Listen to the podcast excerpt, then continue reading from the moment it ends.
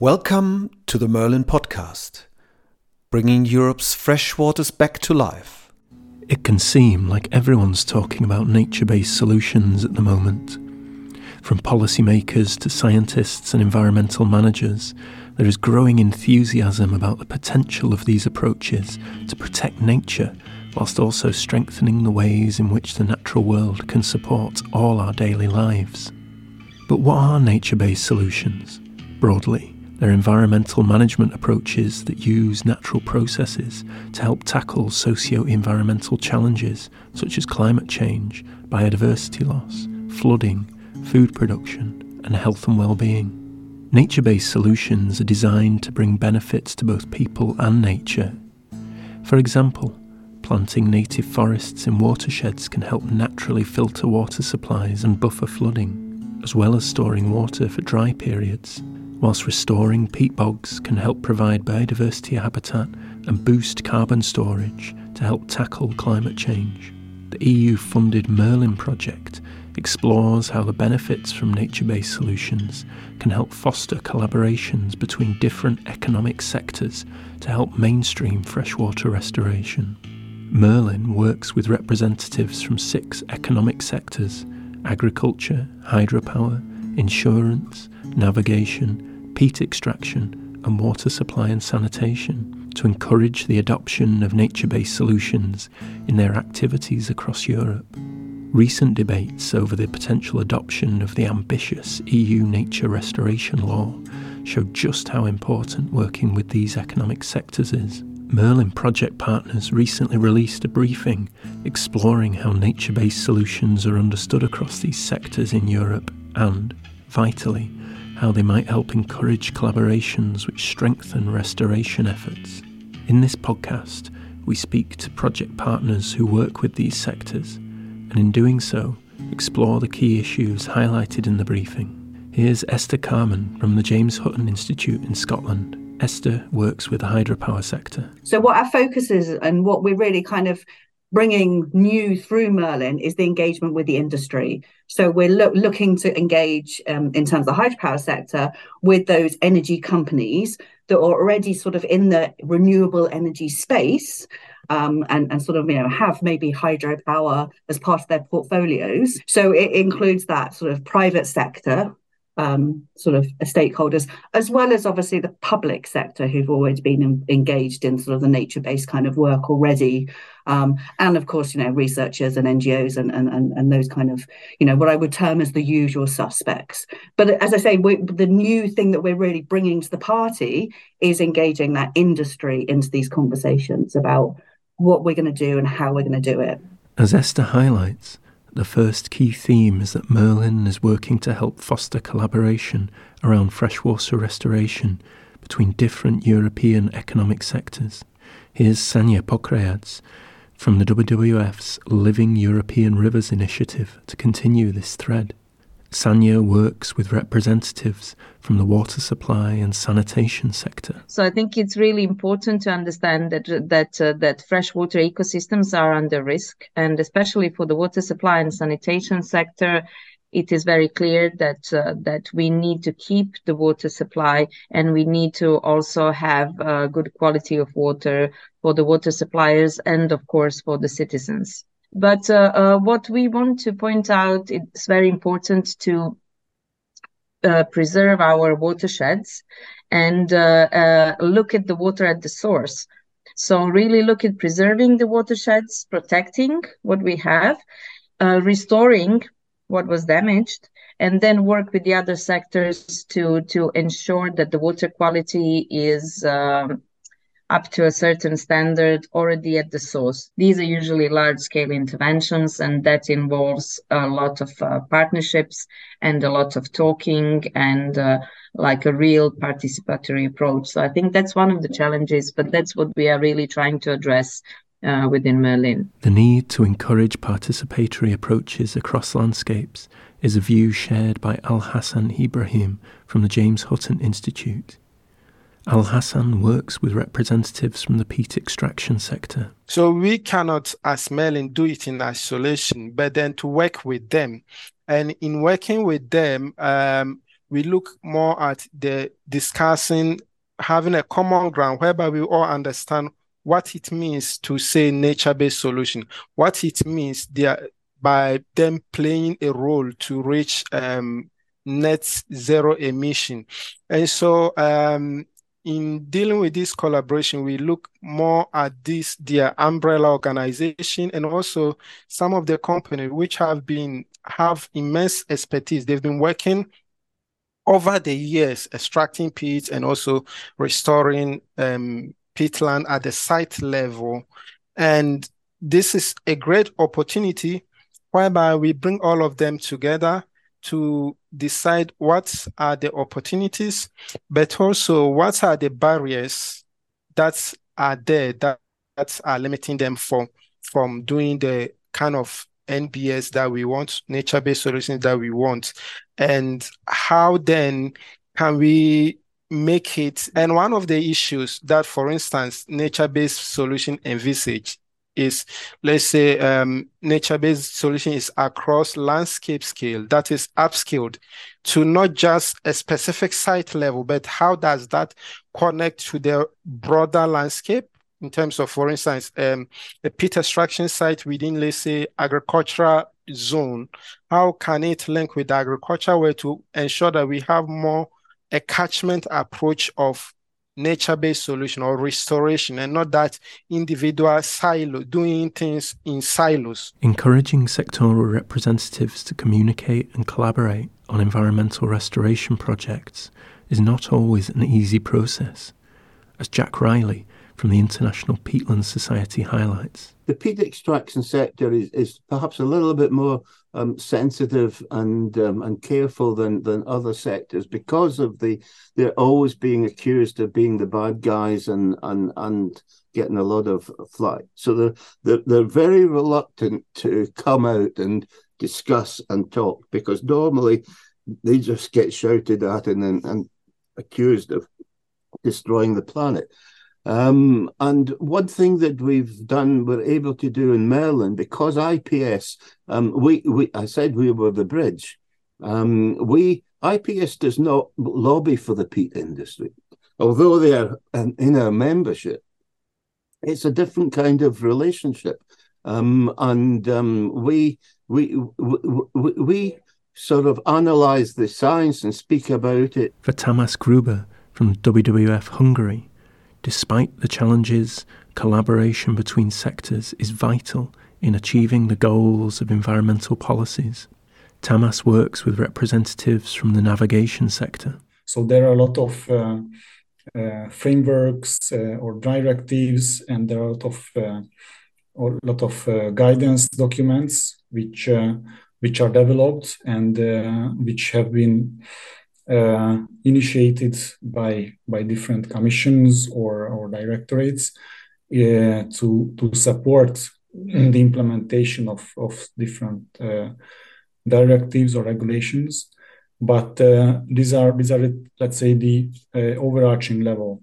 But uh, in the, in practic in the practical world uh, on on some certain river stretches, it is sometimes very difficult to uh, to apply these uh, these guidance documents and to to really uh, find such kind of measures, for example, uh, fairway maintenance uh, measures, which uh, which satisfies the expectations of the of the other uh, other stakeholders, let's say the uh, local communities or the Uh, aspects of different tourism uh, uh, interests, or the, the the institutions which are responsible for, for example, uh, providing drink, drinking water supply. And if these sectors uh, don't have uh, uh, continuous uh, discussion with each other, uh, then uh, finding solutions how these uh, limited water resources uh, should be divided by the water users, who has the priority, uh, or which activities should be the priority, then uh, very it will be very difficult to to find such solutions which uh, which uh, also provides uh, the free flowing uh, characters of these of the rivers. As we've heard so far, Merlin is working to bring representatives from different economic sectors together to find shared ground around freshwater restoration. But what are the barriers and trade-offs that arise from this collaboration? And, equally, what are the opportunities? This is the second key theme identified in the Merlin briefing, as Sanja Pokrajac describes. Merlin is creating these communities of practice uh, for six sectors, but also cross-sectoral ones. So we will really try to balance out these trade-offs and try to find the best ways uh, for these sectors to still manage to use the resources uh, for benefit of people, but then also not damaging the nature and uh, in the long term also have a, a biodiversity benefit or biodiversity net gain. Um, well, a very clear uh, trade-off would be uh, maybe between the, uh, let's say, agriculture sector and um, the water supply sector, because uh, if uh, uh, if you would really like to keep more water in the landscape, then uh, um, let's say the irrigation uh, would need to be dealt in in a different way. That implies different mode of operation for the agriculture sector.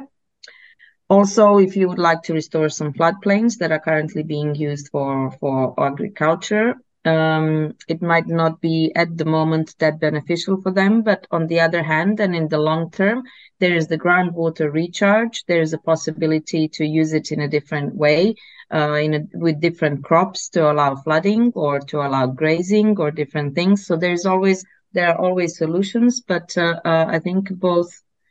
The, the partners need to be also uh, aware of the of the benefits and the costs uh, with the nature-based solutions, because our, they are applied on such a large scale. It is not always clear who bears the costs and who reaps the benefits. Sometimes it's uh, someone upstream is paying the costs and someone downstream is reaping the benefits, and that was we that is what we are trying to look at on a really larger scale, and try to bring all of these people together in terms of the water and um, san- uh, water supply and sanitation sector. We are trying to look at the large-scale partnerships in the upper watersheds, because um, it's not always possible for a single water operator or a water company uh, to um, deal with such a large uh, landscape uh, due to gov- governance, due to uh, land use, uh, due to many different stakeholders who are involved. And it's usually quite difficult to uh, monetize all of the co-benefits that the nature-based solutions uh, bring. That's uh, that's one of the challenges, especially when it comes to investment. The other is that there are so many uh, uh, different um, different stakeholders and uh, governance levels also involved. So the governance is always not so clear. Who is going to deal with what? And as I mentioned before, who bears the, post, uh, the costs and who who reaps the benefits. Sanja's point about how the costs and benefits of nature-based solutions are shared between sectors resonates with Alhassan Ibrahim's perspective. Their um, ambitions for restoration, how can we make it as part of the broader discussion on nature-based solutions? And how can we make this also, while they are helping us, the incentive, how would they also benefit from it? So this is the whole point of um, collaboration with the sector. So we look at what we provide them and what they can also give back, so mm-hmm. that we can all together um, mainstream nature-based solutions. There have been obviously um, several challenges, but then one of the key one that I would highlight first is that the incentives mm-hmm. for um, the sector to do restoration or nature-based solutions, that is beyond their site level. And like I, I said, because once they are responsible for their site of extraction, they cannot fund. They don't have the funding, or they are not mandated to go and spend their money elsewhere. So now, um, if we want them to do this, how are we then going to fund it? And how are they going to also benefit from it? There's always going to be about then who is responsible, who is going to fund it. And um, we need to keep on thinking. I know there are already a lot of options um, suggested options about how to fund some of these initiatives. But then we need to really work more to look at better and more maybe sustainable um, funding mechanisms, something that will ensure that when restoration or nature-based solutions um, are undertaken, we can sustain it for the long term um, into the future, not just for the short term. And at the same time also, we can have that funding to do the nature-based solution on a larger scale. And we can have winners and also be able to manage the um, potential trade-offs. Alhassan's theme of the importance of responsibility for costs and benefits is shared by Esther Carmen. So we're looking at um, working with the hydropower sector and exploring, you know, where where are there opportunities to maybe remove some of these barriers, um, and and look at then ver- you know, sort of that opens up opportunities for restoring sections of river and um, floodplain and, and sort of, you know, it just opens up the opportunity. So the dam removal itself is not the nature-based solutions, but it's part of achieving nature-based solutions. Well, there's quite, there's a, there's a huge number of barriers, I think. I mean, a couple of ones for the hydropower sector that we picked up, and I think they're probably common to other sectors as well, is Um, whose responsibility is this? Um, you know, catchments, um, and especially, you know, when you're dealing with private companies and businesses, they're very much focused on their own sites, their own, the, the land they own, the assets they own. But sometimes we're talking about, you know, um, collaborating with other people on beyond their sites, beyond sort of um, their, their perspective, if you know, their, their, their sort of how they see Their, their kind of responsibility and their, their sort of um, ownership um, dimensions. Um, so that's a big barrier, but the emphasis is going beyond this, the, the, just the looking at the sector, and we're trying to bring together different sectors. Now, coming with this is the, the problem of finance. Who's going to pay for this? So who's responsible for it? Who's going to pay for it are two really key questions. And, and they're not simple questions to, to kind of, you know, we don't have the answers to these yet. But these are the kind of things that we really need to explore with, with the sector. We'll explore them with the sectors individually, but the key part of um, what we're going to be doing is also bringing different sectors together to have those discussions about where are the potential win-wins across the sectors as well as with nature. So we need to be realistic and we need to kind of understand the nuances, but we do need a positive, how do we get to a better place in the future? Um, so I think a positive attitude is essential. You know, you've got to, you've got to have a positive attitude, really. Um, you've got to have a can-do attitude.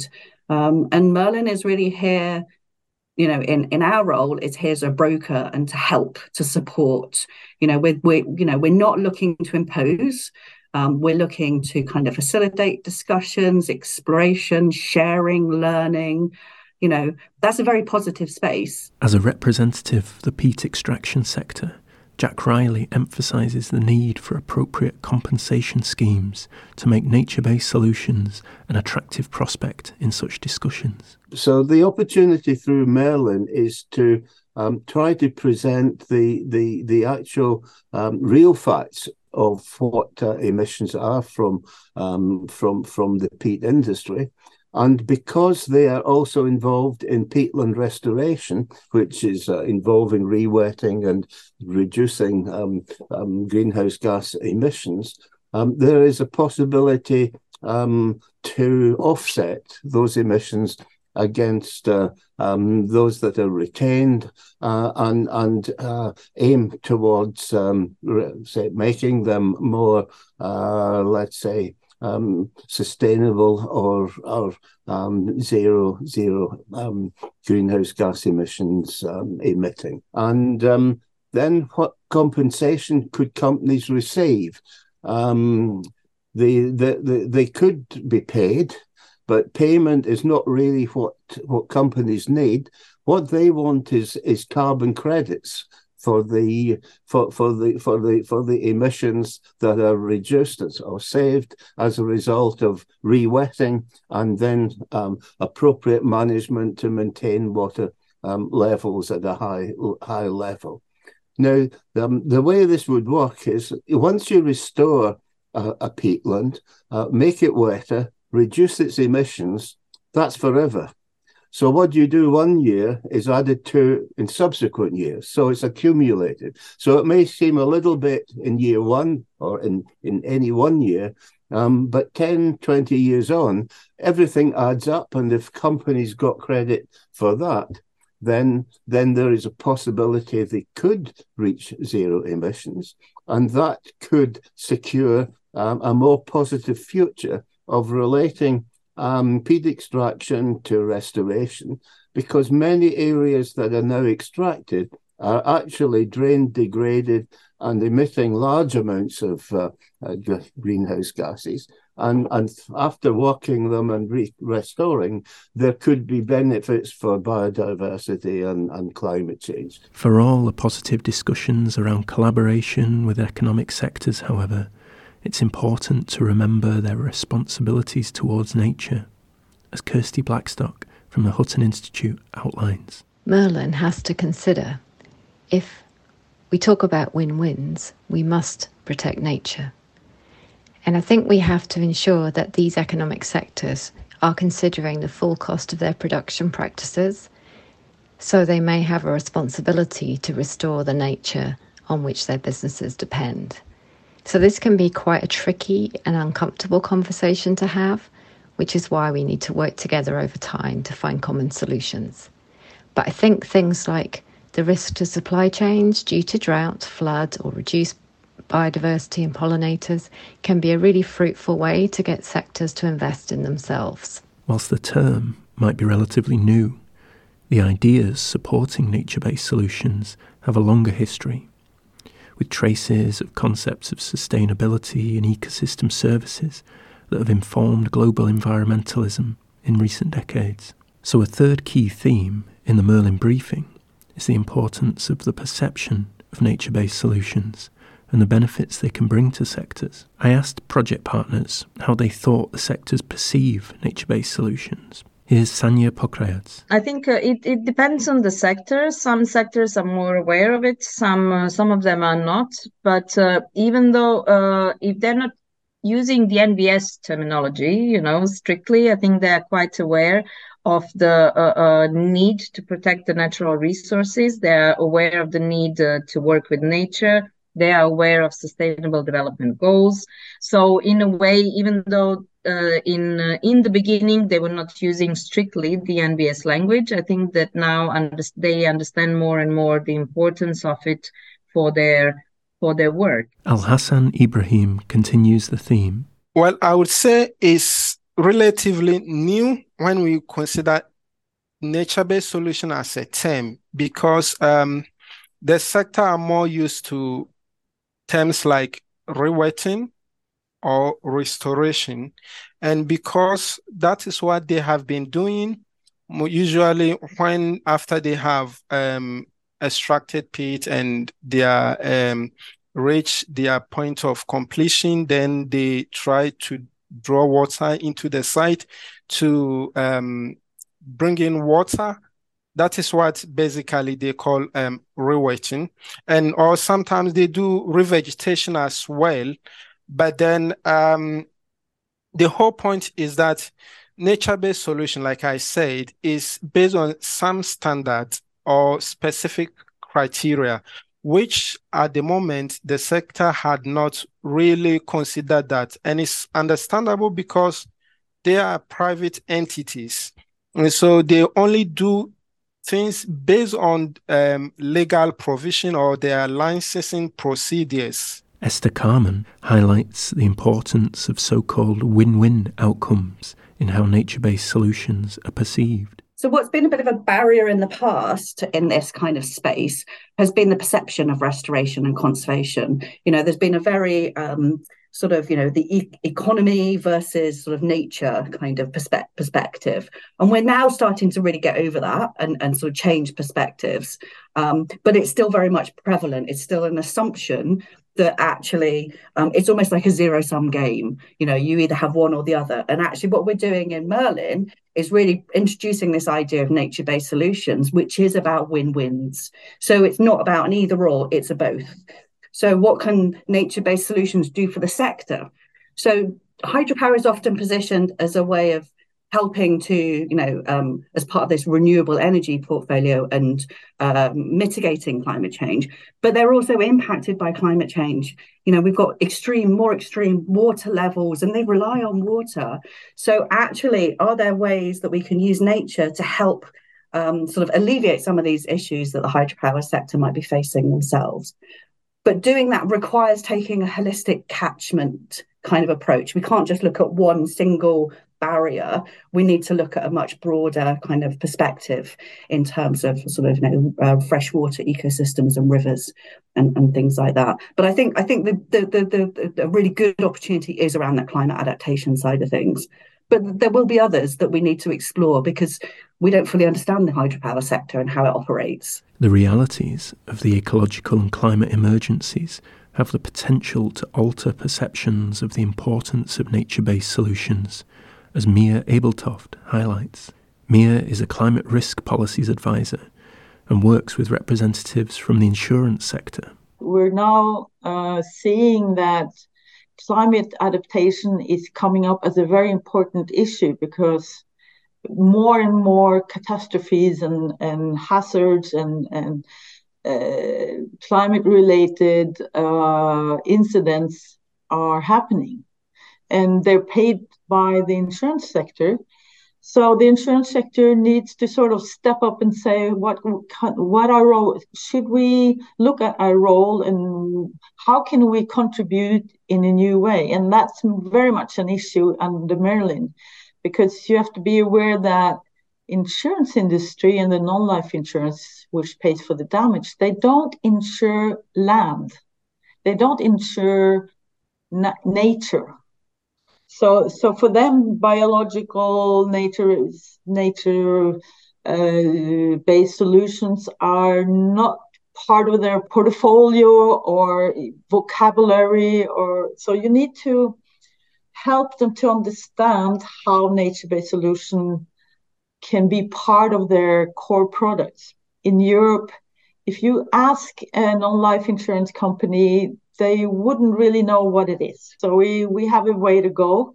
They, but just in the last four or five years, that it's been more talked to in the media and everywhere where they can, they're starting to have more curiosity to want, wanting to understand that also because of the E U regulations. It's something called the E U taxonomy, which is uh, a reporting system on how green an insurance company are.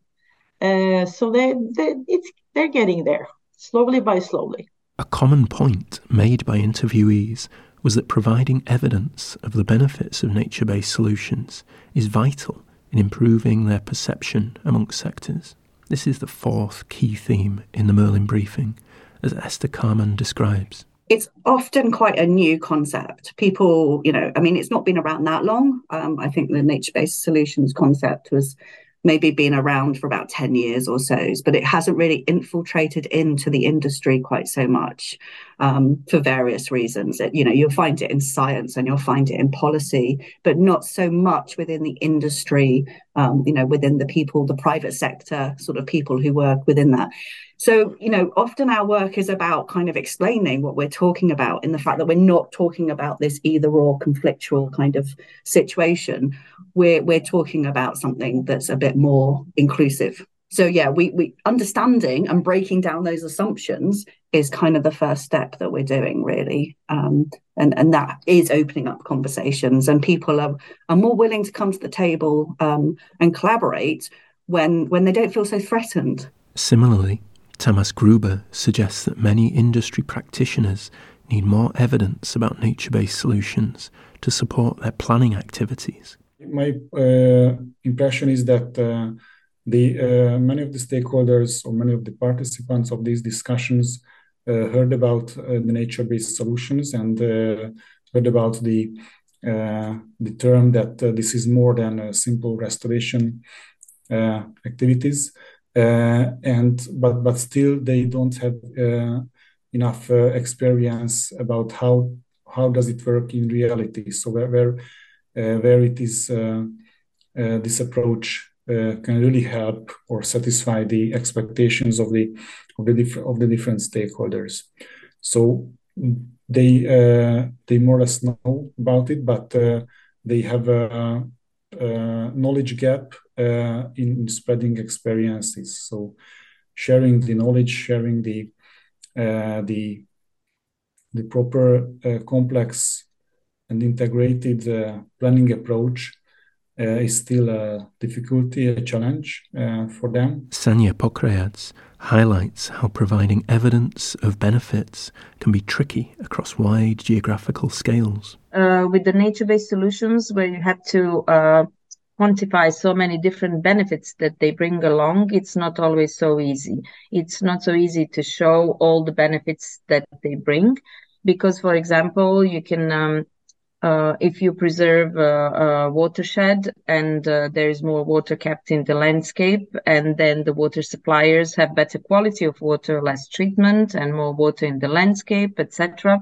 you would have to also illustrate how how it reflects to all of the other sectors, how it has reduced the droughts and uh, how it has reduced these costs. Hearing from these Merlin partners has highlighted both the scale of the challenges in bringing economic sectors together to find common ground around freshwater restoration and the potential benefits this process could bring. As we've heard, by bringing people together, new communities of practice are being formed where vital discussions over the value of and evidence for nature-based solutions are being carried out. The hope is that these discussions will help mainstream freshwater restoration across Europe in years to come by helping demonstrate how it can benefit both people and nature.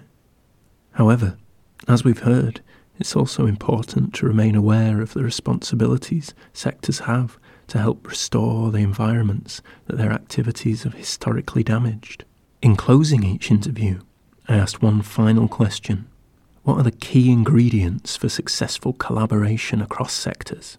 Here's Mia Ebeltoft. Well, I, I think collaboration is the key message, because because if you're, I think the industry is is a traditional, it's sort of uh, a bit conservative, uh, so it needs to be sort of pulled in new directions from people thinking in a totally different way. So. Uh, with the experience of working right in between the two um, private-public areas, I see that uh, from a frustration and conflict, we managed to sort of bring these people together to build trust and to understand each other's uh, role and the need of, of how we together can form different definitions and uh, solutions. And so I think this this collaboration uh, within project, either it's research or directly, is uh, is really the key message. For Sanja Pokrajac, common ground can be found by identifying shared problems. Um, I think it's uh, it's uh, always very important to start with the with the problems that we have, so the issues that we have or the societal challenges that we want to resolve, um, and then I think it's quite clear then who you need to engage, because always you need to engage the right partners uh, uh, who are going to support you,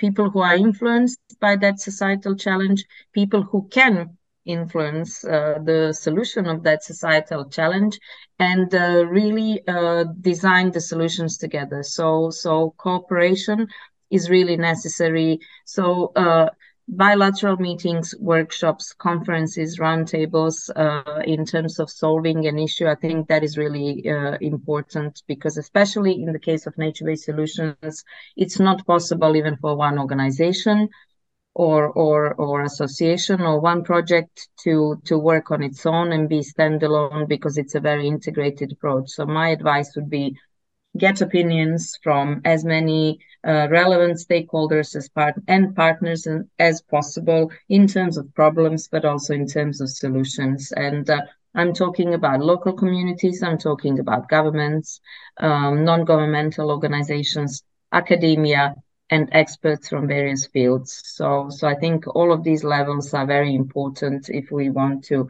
understand the problem and if we want to solve it in, in the right way, because at the end, we want to restore the ecological functions that will bring uh, uh, ecosystem benefits to people, but also restore the functions for the benefit of nature and biodiversity as well. For Jack Rieley, trust is key to any collaboration.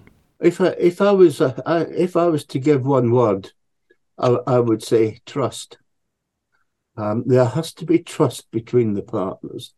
Um, there has to be uh, a meeting of of minds based on real um, information that uh, is um, is is verifiable, um, and there shouldn't be, regardless as regardless of one's personal feelings, and we all have these, um, there, there should be um, no predetermined or preconceived uh, outcomes of, um, of of discussion. And finally, Esther Carmen highlights the importance of positive attitudes in building relationships with people to help collectively address growing environmental crises. So, yeah, we're just trying to, Merlin's just trying to chip away and make a contribution to understanding how do we how do we change towards a more sustainable future in Europe, really, through that nature-based solutions. And the Green Deal has been a fantastic setting um, to help us, but also the industry, realise that this is something that's that's this is the pathway that we need to go down. And I think it's really important. It's you know, it's, you're seeing it in policy, you're seeing it in in in our everyday lives, in the news, and and yeah, people are inc- increasingly aware of the massive challenges we face. So this sends a very strong signal that you know we need to we need to change, and we want industry, and we want lots of people to help us work out how to do that. Really good sort of collaboration is about building relationships with people, and how you build, I mean, that's the fundamental dimension, that's, that's the foundation of everything. Um, and how you build good relationships with people is you listen to them. Um, you don't impose your will. It's about an equal, you know, exchange. Um, so that positive attitude we talked about earlier is really important, but but really not not sort of imposing your ideas. You know, it's it's what we call co-creation. It's collaboratively creating things together, um, and really demonstrating that that's what, you know, it's it's not just saying it, it's actually kind of doing it in your actions. You can find out more about the Merlin Project and read the briefing discussed in this podcast at project dash merlin dot e u. You can also keep up with progress on social media and at freshwater blog dot net. The Merlin Project is funded by the European Commission's Horizon twenty twenty programme. This podcast was presented and produced by me, Rob St John, and the music is by project coordinator Sebastian Burke's band, Scala. Until next time, thanks for tuning in.